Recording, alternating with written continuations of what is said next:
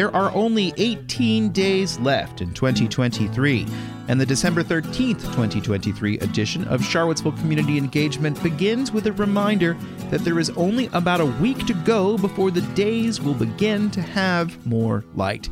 To some, this will bring great comfort, and to others, there may be a lament. Many will not notice either way. I'm Sean Tubbs, capable of imagining multiple points of view. In today's edition, Charlottesville City Council held a four hour work session last night on the new development code, but have not yet taken a vote. A plan to restrict by right building heights and entrance corridors is off the table in Charlottesville, but council may require stepbacks in some buildings. And the Buildings and Grounds Committee at the University of Virginia approves the schematic designs for a new parking garage and road network at the Fontaine Research Park, as well as the Manning Institute for Biotechnology.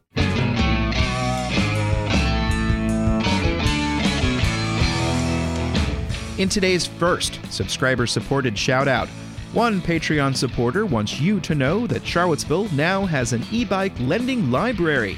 E bikes are a great way to get around the community, but there are many brands and styles to choose from. Because many e bikes are sold online, it can be a challenge to try an e bike before buying one. The Charlottesville e bike lending library is a free, not for profit service working to expand access to e bikes in the area. They have a small collection of e bikes that are lent out to community members for up to a week for free. You can experience your daily commute, go grocery shopping, or even bike your kids to school and decide whether e bikes are right for you. Check out their service at ebikelibraryseville.org.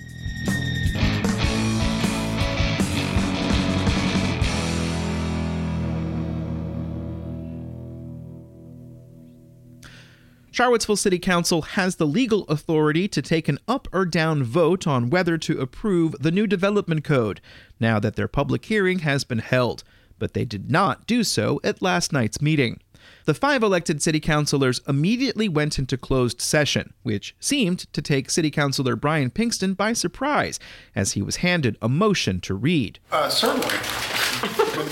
off the get-go. That was my instruction. Okay, fantastic. That was Charlottesville Mayor Lloyd Snook. There were no specific details for the reason Charlottesville City Council went into a closed meeting, but here's what Pinkston said in broad as he invoked Section 2.2 377 A 8. For consultation with the city attorney regarding legal matters requiring the provision of legal advice, specifically legal matters related to the proposed zoning ordinance. However, Council ended up taking over 45 minutes, and Snook apologized, but said nothing about what he and his colleagues had discussed. The December 13th work session began with a briefing from the city's utilities director on the status of the water and sewer system operated by her department. This was prompted from several speakers at the December 5th public hearing who wanted to know more information about how the city pays for infrastructure. Here's Lauren Hildebrand. We have a asset management program in utilities, and it's very data driven. Uh, when we get site, for example, when we get site plans in and things are uploaded to GIS, we actually upload it to this dashboard, and so we know based on all the various utilities what the pipe material is, what the size of the pipe is, uh, how much how much footage it adds into the total miles of the utility. Hildebrand said wastewater flows are monitored closely and have been since the Virginia Department of Environmental Quality has required Charlottesville to take steps to ensure that stormwater is not getting into sewer pipes. Generally, our sewers, if you look at what the, the flows are, it's 20% or less is in use right now. Hildebrand said major capacity upgrades would be needed when capacity is at 50% or higher. The city purchases water production and wastewater treatment from the Rivanna Water and Sewer Authority and works with the Albemarle County Service Authority to plan for future capacity. Rates are set to cover both operating costs and debt service for financing for capital projects. These projects are not funded through the general fund. For more details, you can seek out Hildebrand's presentation. After she was done, Charlottesville Mayor Lloyd Snook had a question. Let's assume for the moment that in the next 25 years, Charlottesville's population increases by uh, by 20 20,000 people. Mm-hmm. That's what the number we've talked about. Is that going to cause any reason to be concerned about a need to upsize anything in the uh, sewer system? Hildebrand said her department has reviewed the system in advance of the development code. When we looked at it, we thought the existing infrastructure has this, has adequate capacity. And you looked at it with this specific question in mind. I yes, think. I did. When Hildebrand was done, the meeting switched over to deliberations on questions for council that James Freas had. He's the city's director of neighborhood development services. We are at the point of, of uh, making some final decisions about uh, moving forward with the ordinance.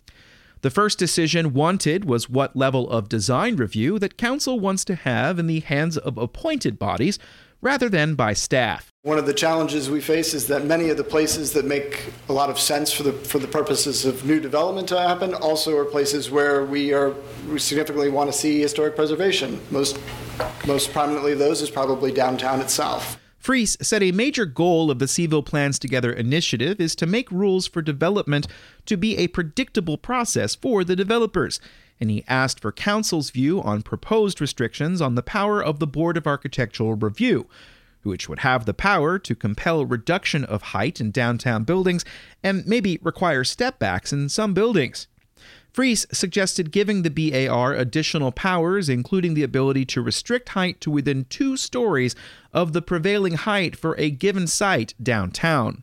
Here is Sharon Pandak, an attorney who is not the city attorney but has been advising council and the city attorney on the development code. Our goal has been to construct a structure here that is consistent with state law and with the authority that you can give the BR as well as that which the BR has independently under state code. The development code, as written, would allow buildings to be a base height of 10 stories downtown, with up to 13 stories if affordable housing provisions are met. Snook was ready for some changes to protect the downtown mall. I, I really feel it's important to be able to get the sun down to the street level. And my concern is that if we end up with uh, 100 story, 100 foot buildings directly on the south side of the mall, the, the mall will never see the sun for months at a time. After a long discussion, Council appeared to reach consensus to proceed with what Freas had outlined, with one exception related to step backs. You can look at the image in the newsletter for all those details. Next up, Freas wanted a final decision on the role of the Entrance Corridor Review Board as it relates to height. The ECRB is a different group than the Board of Architectural Review that operates under different rules to different guidelines. Council had floated the idea of restricting by right heights based on a concern expressed by Mayor Snook on November 29th that there are no required stepbacks. Here is City Councilor Michael Payne.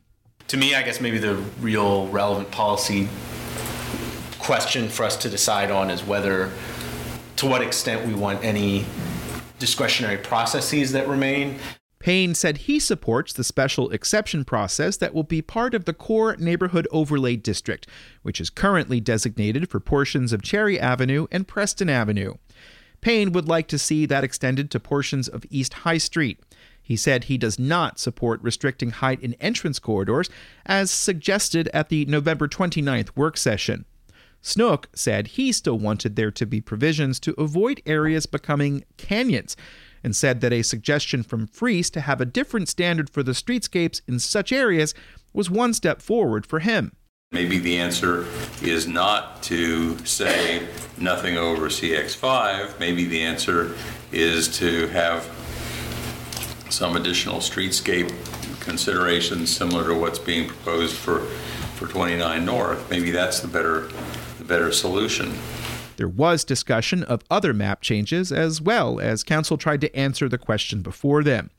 For instance, the intersection of Long Street, River Road, and East High Street is currently designated as Corridor Mixed Use 8. Payne had suggested that that was not consistent with the Urban Rivanna River Corridor Plan, which is part of the comprehensive plan. Pinkston seemed to agree, especially given the city's recent $5.9 million property purchase of floodplain land along the Rivanna River. It is interesting. We've we just bought all this land, and right there at the upper quadrant there, we're we're saying you could build a CX8 um, building there. However, Deputy NDS Director Missy Creasy said the urban Rivanna River Corridor Plan does not address building height. There appeared to be consensus to change the southeast corner of that intersection to CX3, down from CX8, and to reduce the riverside of East High Street to CX3 all the way up to Meade Avenue. Currently, the draft proposal shows it as CX5. There was also consensus to not have discretionary review of buildings on 5th Street Extended, Fontaine Avenue, and Jefferson Park Avenue. Part of this discussion then went back to 2117 Ivy Road, for which a rezoning has been requested and currently deferred, waiting for Council's vote on upcoming Monday. That property is CX8 under the new development code, but much of the remaining property on that side of the road is owned by the University of Virginia or the UVA Foundation. UVA is not subject to the city's restrictions. But Council seemed to no longer want to proceed with limited heights in entrance corridors.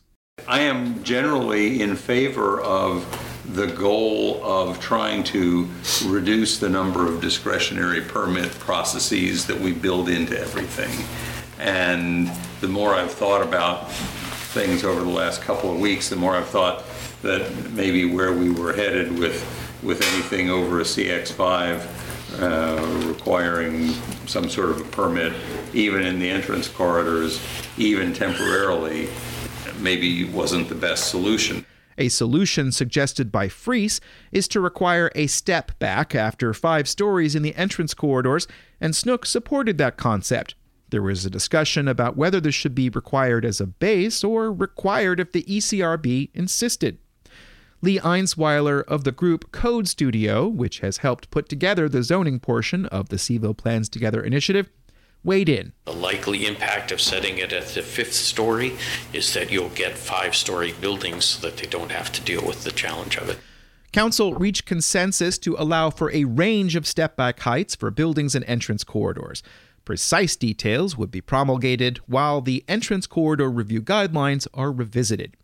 At tonight's meeting, Council will address affordable dwelling provisions, the core residential neighborhood overlay district, and the residential neighborhood A district, among other things. Some of those topics began to come up last night, but there's still more of the discussion to go. They meet at 6 p.m., which, as of this recording, is 154 minutes away.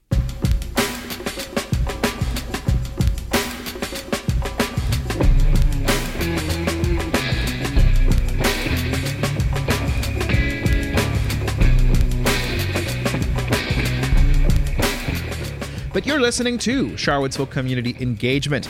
And since the beginning of this newsletter, one Patreon supporter has dedicated their shout out to an organization that seeks to draw awareness of the importance of native species to the ecosystem. This is perhaps the best time to think about what to do next year. And there's no time like now to visit Plant Northern Piedmont natives to learn what you can about what species are specific to your region. The partnership has 10 regional campaigns for 10 different ecosystems across Virginia, from the northern Piedmont to the eastern shore. You can take a look at the full map in the newsletter for the campaign for native species where you are in the Commonwealth. You can also download a free copy of their book, Piedmont Native Plants A Guide for Landscapes and Gardens.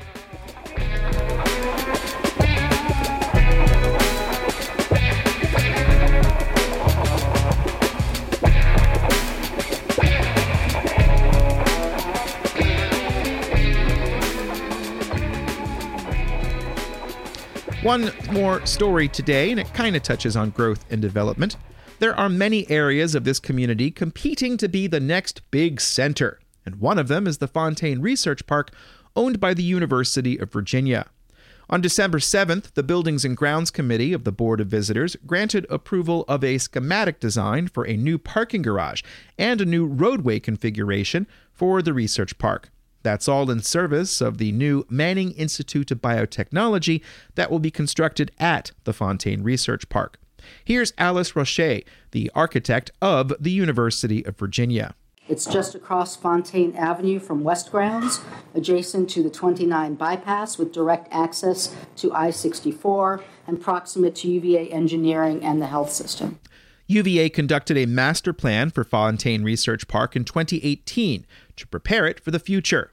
Raucher said the main idea was to create a series of research neighborhoods and to convert an underused central green into a new roadway. We also knew that we had to make the park accessible to public transit, which currently it is not, and create amenities for food and gathering to help Fontaine feel like a place where one would want to come and stay for the day at least.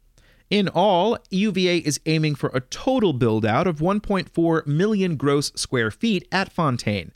One potential piece of infrastructure is a pedestrian bridge across Fontaine Avenue to allow people to walk or bike from the research park to other parts of UVA grounds. UVA will extend improvements on Fontaine Avenue that are being made as part of a smart scale project that Charlottesville is overseeing. The garage to be built is seen as part of UVA's overall transportation infrastructure. The garage will provide parking for the future near term development of Fontaine, as shown in this master plan, and in the immediate future will provide intercept parking for health system commuters necessitated by the decanting of the Emmet Ivy garage once the hotel and conference center opens in 2025. The Buildings and Grounds Committee saw the designs in September, and some members requested some changes. Raucher said several were made. So while the plan, access, and number of spaces in the garage has not changed, the team was able to redesign the garage to be much more in keeping with the materials and details of the existing adjacent buildings. This involved adding brick. Buildings and Grounds Committee Chair John Nau expressed gratitude to staff in the architect's office for making revisions after the previous review in September. To your credit, you have listened uh, to the suggestions, and I want to personally thank you for the adjustments that have been made in the buildings that the board's going to see here. The parking garage will be built concurrently with the Manning Institute of Biotechnology, which was also before the Buildings and Grounds Committee in September. Some members had notes on the proposed size and massing, as well as the usage of more glass. Adjustments have been made. So the design team again took your comments to heart and was able to lower the height of the mechanical penthouse and increase uh, the height of the parapet wall, lessening the visual impact of the roof while not impacting the building's function or, importantly, the overall budget. More brick was added as well. The Buildings and Grounds Committee approved the schematic design. The member of the Board of Visitors, who donated $100 million toward the Institute's creation, had some words to mark the occasion. Our family's very excited about this and all the support that everybody's given. Um, uh, we uh, can't thank everyone enough, and we're really looking forward to it. A proposal to rename Alderman Library for former UVA President Edgar Shannon was deferred until March. Here's John Nau again. I will say that there is still work to address and to complete on this issue. Shannon served as UVA's fourth president from 1959 to 1974. Edwin Alderman was the first UVA president, and a portion of the building will still retain his name under the proposal. I will have one more item from the Buildings and Grounds Committee in a future edition of the newsletter.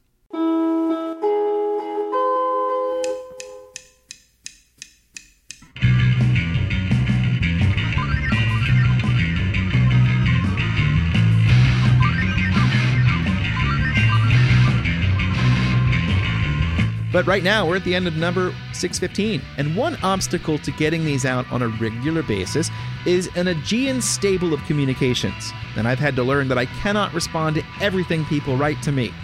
I would like to encourage people to leave a comment in the newsletter so that others can see what you have to say. I'm more likely to respond if everyone can see the conversation. Another obstacle to getting these out is that I am the only person doing it, a fact I'd like to change, but the concept of bi generation remains fictional at this time. But I remain hopeful, mostly because there is a steady stream of new paid subscribers. Today, I thanked everyone from November and invoiced Ting for our unique sponsorship.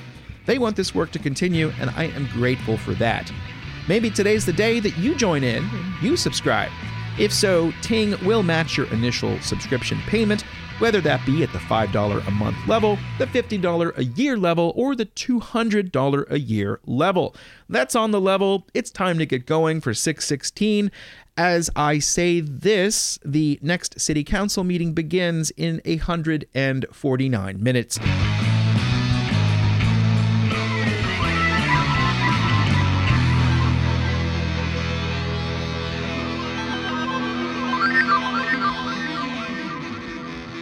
I'm Sean Tubbs. Thanks for listening. Goodbye.